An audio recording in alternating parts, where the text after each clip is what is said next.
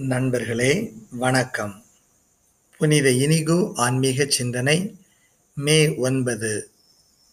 Daniel பெரிகன் இயேசு அவை அர்ப்பணியாளர்.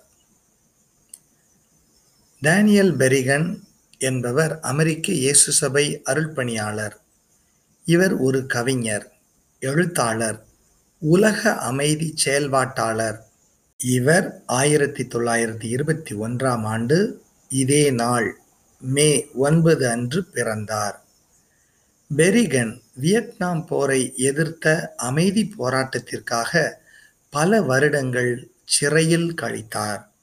அணு ஆயுதங்களை எதிர்க்கும் கத்தோலிக்க கிறிஸ்தவ அமைதி இயக்கமான கலப்பை இயக்கத்தை தோற்றுவித்தவர்களுள் இவரும் ஒருவர். ஏழைகளுக்காகவும் தேவைப்பட்டவர்களுக்காகவும் வழக்காடும் சமூக போராளி.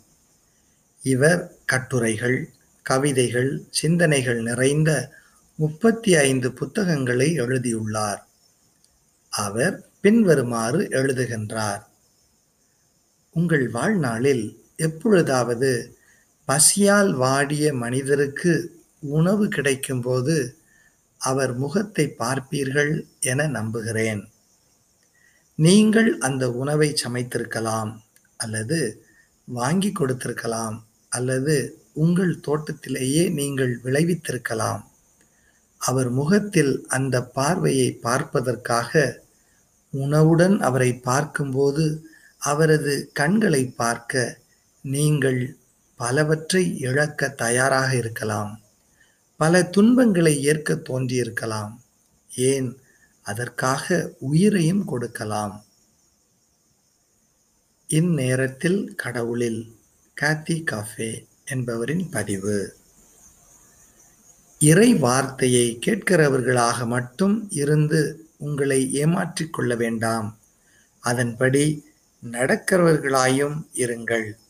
தந்தையாம் கடவுளின் பார்வையில் தூய்மையானதும் மாசற்றதுமான சமய வாழ்வு எதுவெனில் துன்புறும் அனாதைகளையும் கைம்பெண்களையும் கவனித்தலும் உலகத்தால் கரைபடாதபடி தம்மை காத்து கொள்வதும் ஆகும். யாக்கோபு ஒன்று இருபத்தி இரண்டு இருபத்தி மூன்று தேவையில் இருப்போருக்கு உதவி செய்வதற்கு உங்களுக்கு இருக்கும் ஆசையை பற்றி கடவுளிடம் சொல்லுங்கள். அவர் என்ன சொல்கிறார் என்று கேளுங்கள்.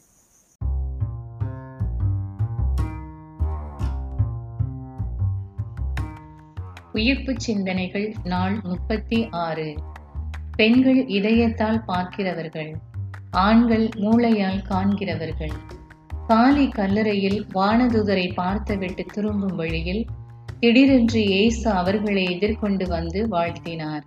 அவர்கள் அவரை அணுகி அவர் காலடிகளை பற்றி கொண்டு பணிந்து நின்றார்கள். மத்தேயு இருபத்தி எட்டு ஒன்பது. அவர் போதகர்தாம் என்று அவர்களால் உறுதியாக நம்ப முடிந்தது. மகதலா மரியா கல்லறையில் அழுது கொண்டிருந்த போது நம் ஆண்டவர் மரியா என்று அழைத்ததும் ரபுடி என்று கூவியபடி அவருடைய திருவடிகளை பற்றி கொண்டார். அவளுக்கும் அவர் போதகர்தாம் என்று உறுதியாக நம்ப முடிந்தது. இந்த பெண்கள் தங்கள் போதகரை உயிருடன் கண்டு பேருவகை கொள்கிறார்கள். அவர் உண்மையிலேயே அவர்தாமா? ஆவியை காண்கிறோமா? என்றெல்லாம் ஆராய்ச்சியில் ஈடுபடவில்லை. ஆனால் இயேசு சீடர்கள் நடுவில் நின்று உங்களுக்கு அமைதி உரித்தாக்குக என்று அவர்களை வாழ்த்தினார். அவர்கள் திகிழுற்று அச்சம் நிறைந்தவர்களாய் ஓர் ஆவியை காண்பதாய் நினைத்தார்கள்.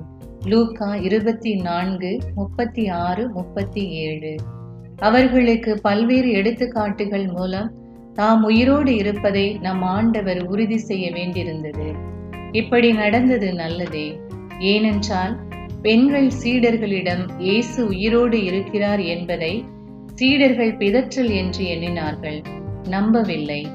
அதே போல சீடர்களின் பேச்சும் வெறும் பிதற்றல் என்று எண்ணி மக்கள் நம்பாமல் போகலாம் அல்லவா?